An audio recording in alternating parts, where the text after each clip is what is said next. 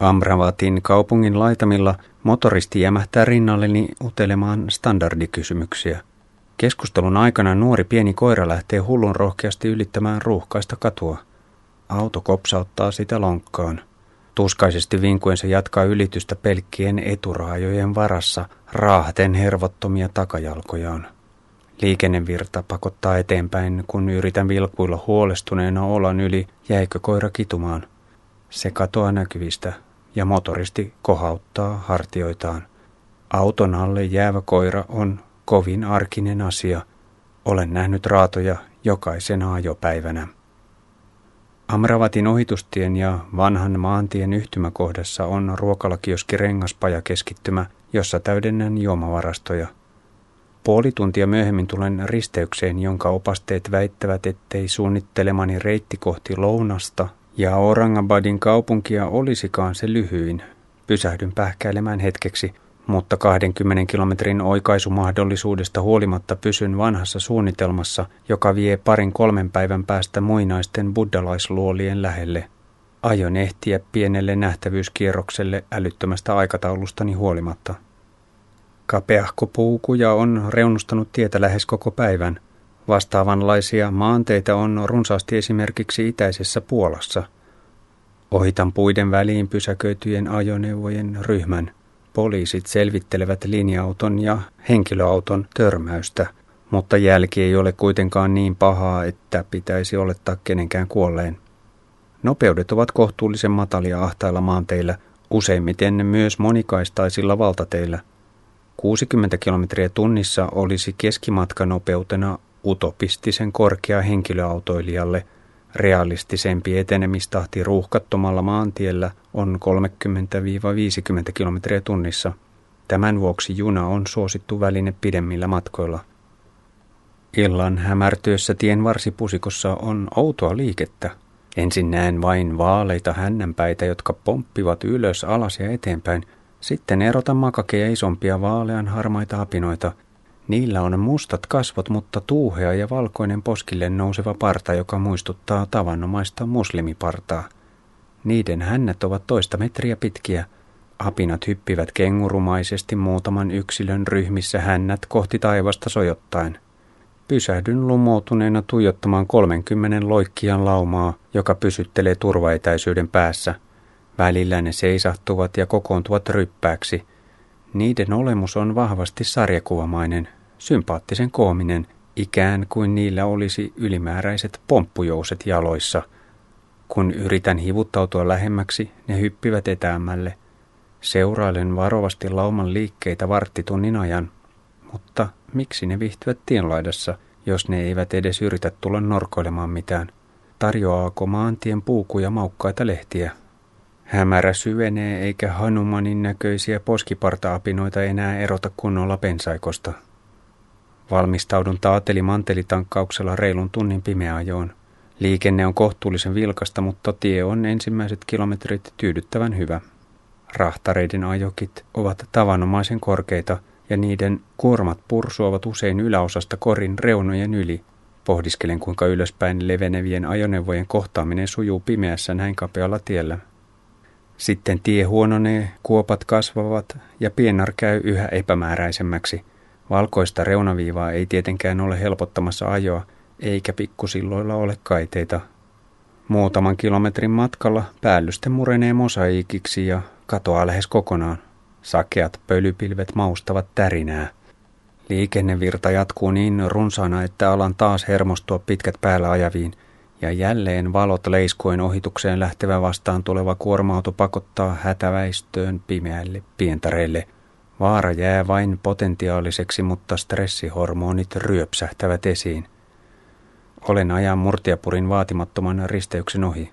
Aiemmista maratinkielisistä kilometripylväistä olen osannut arvata, että kaupunki on jo lähellä, mutta silti englanninkielisen opasteen puuttuminen tulee lievänä yllätyksenä. Usein tällaisissa risteyksissä on pikkukaupungin nimi myös länsimaisin aakkosin. Kioskikauppias vakuuttaa, että kääntyvä tie vie parin kilometrin päähän Murtiapurin keskustaan. Kaupunki valmistautuu illan durgajuhliin ja väki tungeksii kaduilla. Ajelen pääraittia edestakaisin ennen kuin kysyn majoituksesta.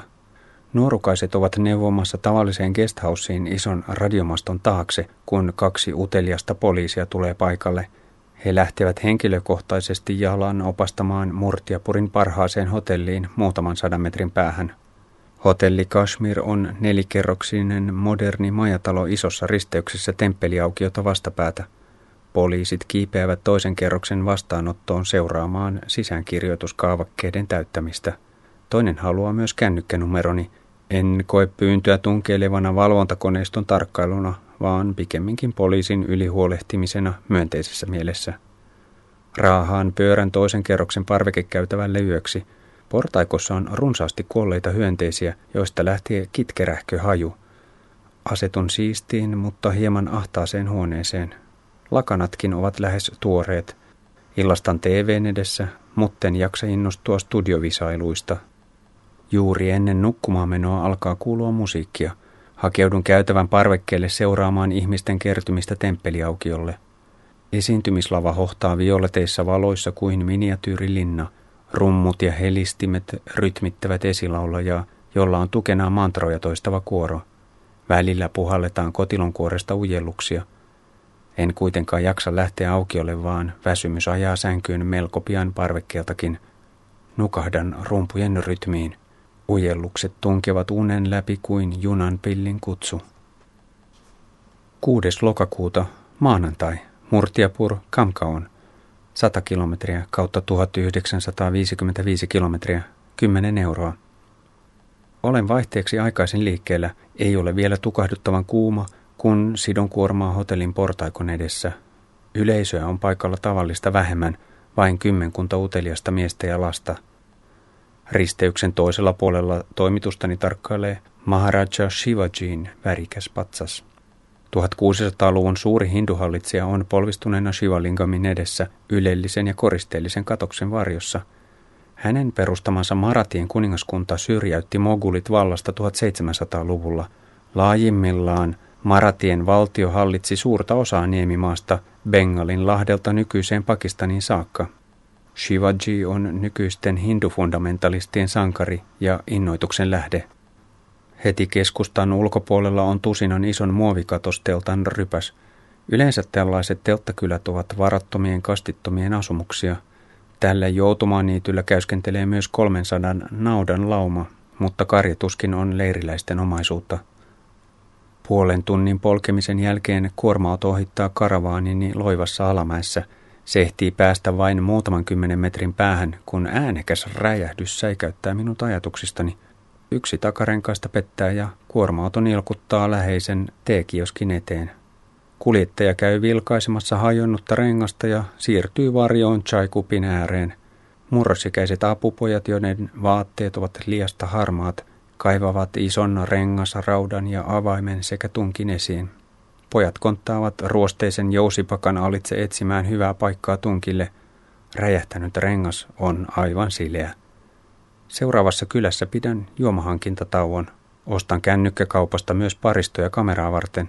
Matkapuhelinpuoteja löytyy melko pienistäkin taajamista, eivätkä kadulla kävelevät kännynkäyttäjät näytä mitenkään erityisen vaurailta. Raskaan työn raatajat, kuten kuormapolkupyörien kuljettajat, eivät sentään liiku puhelin kädessä. Banaanikärryllä iskee ylikorostuneen hintatietoisuuden haamu, Kauppias pyytää tuplahintaa neljästä banaanista, eli olen kärsimässä ehkä peräti 4-5 sentin vedätysyrityksestä. Pragmaatikko minä häviää idealisti minälle, enkä investoi hedelmiin. Polkiessani pois kylästä harmittelen tiukkapipoisuuttani. Muistelen tapausta vuodelta 1985, jolloin Varanasen rautatieasemalla en hyväksynyt polkupyörätaksin kuljettajan noin 10 pennin ylihintapyyntöä – Kävelin mieluummin tunnin rinkka selässä keskipäivällä yli 30 asteen pahteessa. Parikymmentä kilometriä ennen Akolaa seuraani liittyy motoristi, opettaja. Yli innostunut mies haluaisi pysähtyä seuraavaan kylään ja etsiä valokuvaajan ikuistamaan tätä kohtaamista, mutta itse haluan pysyä liikkeessä enkä lähteä pähkäilemään löytyykö jostain taajamasta valokuvausalan yrittäjää vai ei – Ehdotan, että hän hurauttaa etukäteen sitä seuraavaan kylään värväämään kuvaajaa ja pysäyttää sitten minut tieltä. Opettajan mielestä ajatus voisi toimia, ja hän kaasuttelee tiehensä. Saavun kuitenkin Helsingin kokoisen kaupungin liepeille näkemättä enää miestä. Muutaman pikaisen sosiaalisen juttutuokion jälkeen jämähdän pyöräilemään ruuhkassa yhtä matkaa alle kaksikymppisen Linthun kanssa. Hänen vanhempansa ovat kotoisin Keeralasta. Maharashtrassa syntynyt Linthu puhuu melko hyvin malajalamia, Keeralan pääkieltä, mutta hän kertoo, ettei etelän vierailuillaan ymmärrä ihan kaikkea, mitä sukulaiset selittävät. Nuorokainen haluaa näyttää kotikaupunkiaan Akolaa. Iltapäiväruuhka on raju ja maisemien katselun sijasta joudun keskittymään ahtaudessa selviytymiseen. Hämmästelen ääneen, kuinka lintu pärjää pyörällä, jonka jarrut ovat rikki. Hän kertoo ennakoivansa. Oma työhistoriani kuorma ja linja-autokuljettajana on evästänyt melkoisen hyvällä liikennesilmällä, mutta en silti pyöräilisi täällä jarruttomana ennakointikykyyni luottaen. Välillä intialaisten arkiselviytyminen on niin kummallinen sekoitus monilahjakkuutta, tarkkaa tilannetajua, kohtalonuskoa ja välinpitämättömyyttä, ettei tiedä pitäisikö hurrata elämän sankareille vai luokitella toiminta junttihölmöilyksi – Linthu kertoo, että Akola on tärkein puuvillan tuotantoon erikoistunut kaupunki koko Intiassa. Ajamme omituisen kellotornin ohi. Viisikerroksinen rakennus on kaupungin tärkeimpiä symboleja. Se muistuttaa Lontoon Big Benin ja moguliaikaisen moskeijan risteytystä. Jos on yhtään kiinnostunut arkkitehtuurista ja varsinkin eri aikakausien ja tyylien yhdistelmistä, niin Intian rakennuskanta on ehtymätön innoituksen ja ihmettelyn aihe. Kierroksemme kulkee krikettistadionin ohi Linthun College-kampukselle. Kun pysähdymme, huomaan takakumin pehmenneen lievästi. Ryhdyn pumppaamaan koulun portin pielessä. Paikan valinta ei ole kaikkein onnistunein, sillä pian huomaan kyykisteleväni ahtaan ihmisrenkaan keskellä tuijottamassa lähietäisyydeltä kenkävalikoimaa. Aurinko on niin korkealla, että pahde löytää minut ringin sisältäkin – Ilma ei liiku ja hiki valuu poskia pitkin. Kun nousen pääpunaisena ylös, havaitsen olevani satapäisen nuoriso- ja lapsijoukon keskipisteessä. Linthun ystävä Manu ilmaantuu paikalle ja pojat lähtevät yhdessä opastamaan pyöräpuotien kortteliin parin kilometrin päähän. Haluaisin löytää parempilaatuisen varaulkorenkaan. Kolmannesta kaupasta löytyy kohtuullisen hyvä ja luovun aiemmasta vielä uudesta renkaasta – Kauppias hoputtaa poistumaan, sillä keräämämme tungos on niin suuri, että se haittaa hänen liiketoimintaansa. Sompailemme ruuhkassa, mutta haluan pysähtyä hetkeksi risteykseen kuvaamaan liikennettä. Kun vaihdan digikameraan paristoja, käy ilmi, että neljä tuntia sitten hankkimani virtalähteet ovat lähes tyystin vailla tehoja. Luultavimmin maantietaajaman kännykkäpuodista lähetettiin poika hakemaan niitä lähimmästä kioskista. Paristot pitää jatkossa hankkia kameraliikkeestä. Palaamme kadun tungokseen, jossa eteneminen on hidasta. Lisäksi pysähtymiset provosoivat uteliaiden kertymiä. Kun polvistun kadun reunaan tutkimaan pitääkö takarengas, ympärille ilmaantuu heti parikymmentä miestä.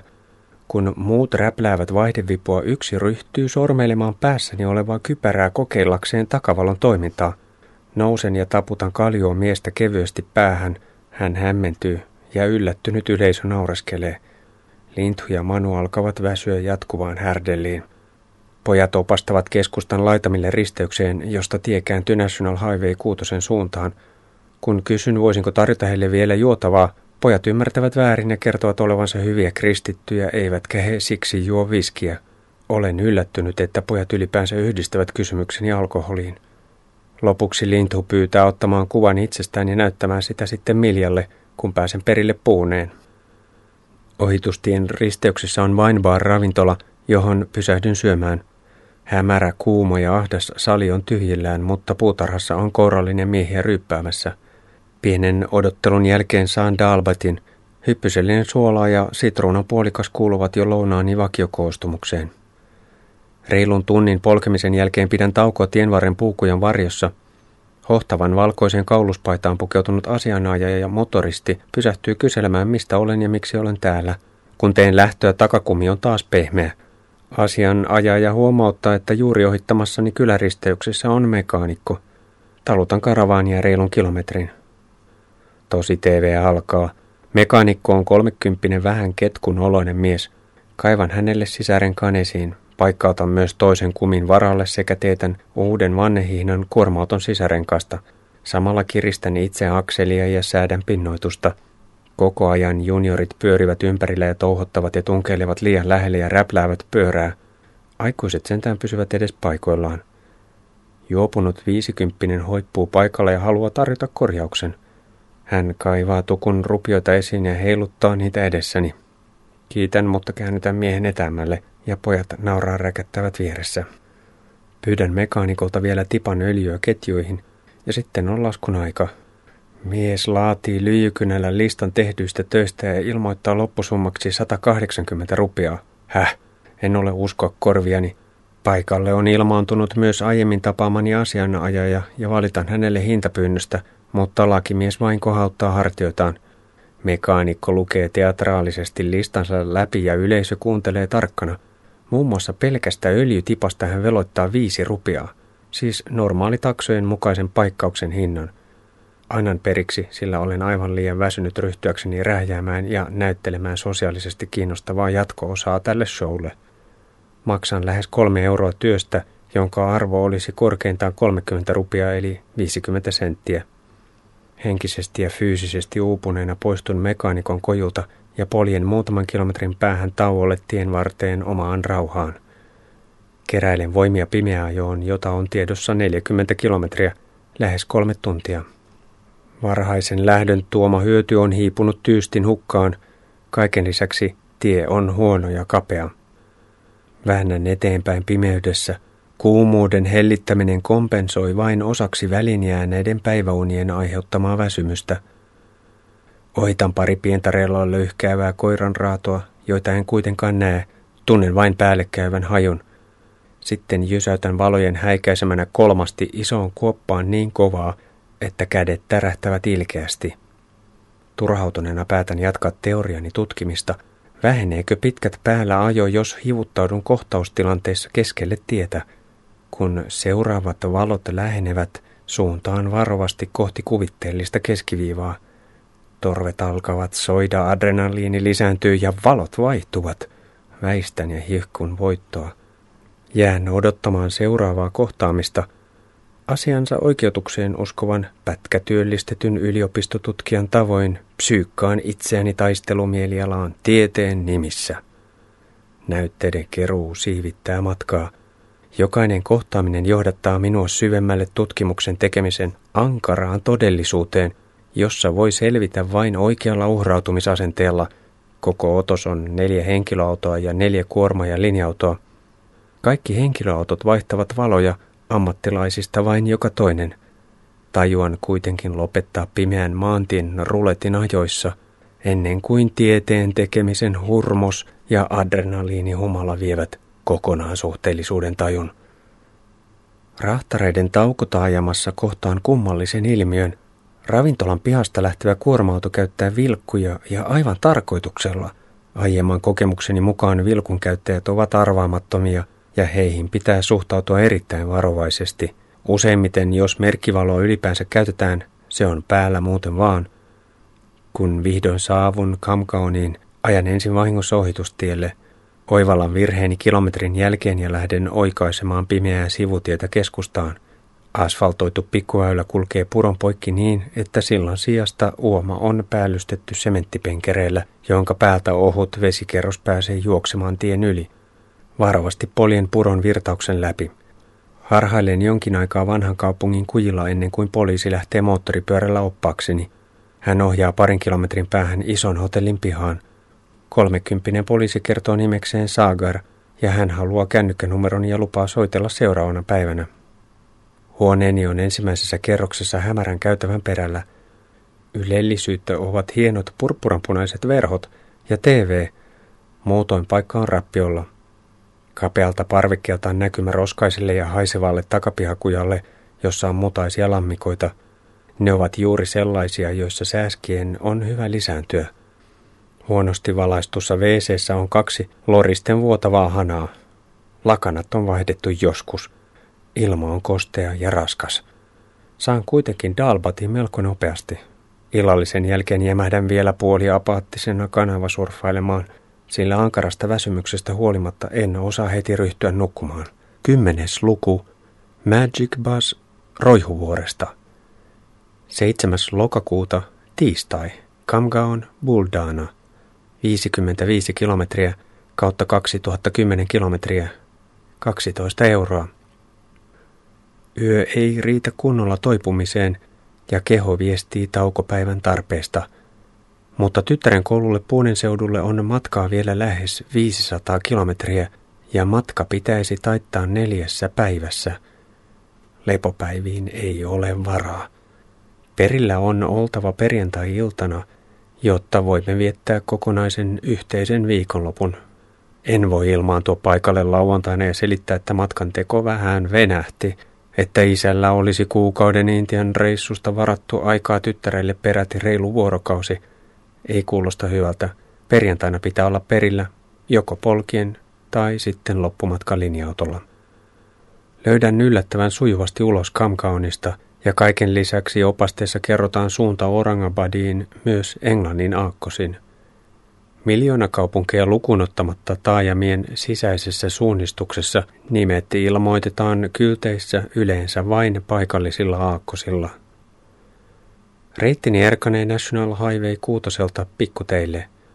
Suomalaista pyörätietä vähän leveämpi väylä on niin kapea, että kuorma-auton ja henkilöauton kohtaaminen ei enää suju ilman penkereen käyttöä, mutta alku on lupaava, sillä päällyste on hyvä ja liikennettä on niukasti.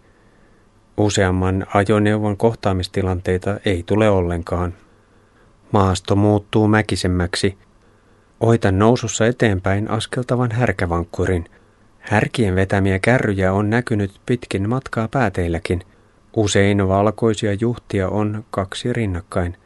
Ne soveltuvat mainiosti vähän isompien ja raskaampien kuormien kuljettamiseen, sellaisten, joita ei enää saa sujuvasti kulkemaan kuormapolkupyörän lavalla. Kun polkupyörällä voi raahata kymmenkunta viljasäkkiä, niin härkien voimalla niitä liikkuu monta kymmentä ja myös ylämäkeen. Mutta rahtausaikataulu ei saa olla kovin kireä. Härkävankkurit ovat yhä täysin kilpailukykyinen kuljetusmuoto maassa – jossa valmistetaan muun muassa satelliittien kantoraketteja. Ajan pienen kyläristeyksen ohi ja lähden pitkään mutta loivaan nousuun. Cracks. Toinen jalka putoaa polkimelta ja karavaanini vaapuu holtittomasti. Hitaan vauhdin ansiosta saan kesytettyä liikkeen kaatumatta. Vasen poljin on hajonnut. Siitä on jäljellä enää sisusvarsi. Pystytän verstaan, Poistan jämävarren ja ryhdyn asentamaan uutta varaosaa. Mutta, mutta sehän on väärän kokoinen. Häh, kiinnitystappio on liian ohut kammen kierteitä varten. Siis mitä? Olen raahannut koko matkan painolastina yhteen sopimattomia varapolkimia. Kun ostin ne kehä kolmosen halpatarviketavaratalosta, mielen vieressänikään ei käynyt se mahdollisuus – että myös peruspolkimia voisi olla montaa useampaa kiinnitysstandardia. Tunnen itseni idiootiksi. Yritän epätoivoista viritystä. Kiinnitän jämävarren uudestaan ja tungen rikkoutuneen polkimen siihen vastakkainen sivusta edellä. Se pysyy paikallaan kaksi polkaisua kerrallaan. Sitten sitä pitäisi lennosta jalan sivuttaisliikkeellä työnnellä uudestaan sisemmäksi – ei, ei toimi. Entäs jos polkisin pelkän sisusvarren varassa? Olen nähnyt näin eteneviä pyöräilijöitä tien päällä. Kokeilu osoittaa menetelmän liian hankalaksi. Metodi soveltuu korkeintaan aivan lyhyelle matkalle, ei tuntien vääntöön. Ei kai vaellukseni pääty tähän. Pähkäilyäni pysähtyy katselemaan maatyöläinen, jonka selässä on metallisäiliö – Säiliössä on hyönteis- tai rikkaruohomyrkkyä, jota ruiskutetaan käsin pumpaten, eikä hänellä ole minkäänlaisia suojavarusteita. Pelottava näky. Mies on kaupallisen maatalouden kamikatsetyöläinen. En uskalla arvailla, kuinka monta kymmentä vuotta myrkyt vähentävät hänen eliniän odotettaan. Ja täällä voi olla vielä käytössä aineita, jotka on jo vuosia sitten kielletty Euroopassa – Kemikaaliyhtiöt jatkavat järeiden myrkkyjensä markkinointia Aasiassa, Afrikassa ja latinalaisessa Amerikassa. Palaan sekavin mielin vajaan kilometrin päähän kyläristeykseen, jossa on kuin onkin pyörämekaanikon olkikattoinen paja. Nelikymppinen vähän harmaantunut mies ryhtyy kaivamaan varastojaan, ja löytää oikeanpuoleisen polkimen ja toisen ja kolmannen, mutta ei vasemmanpuoleista, huokaisen syvään. Hän pyörittelee päätään, mutta jatkaa pöyhimistä ja löytää lopulta myös vasemman polkimen.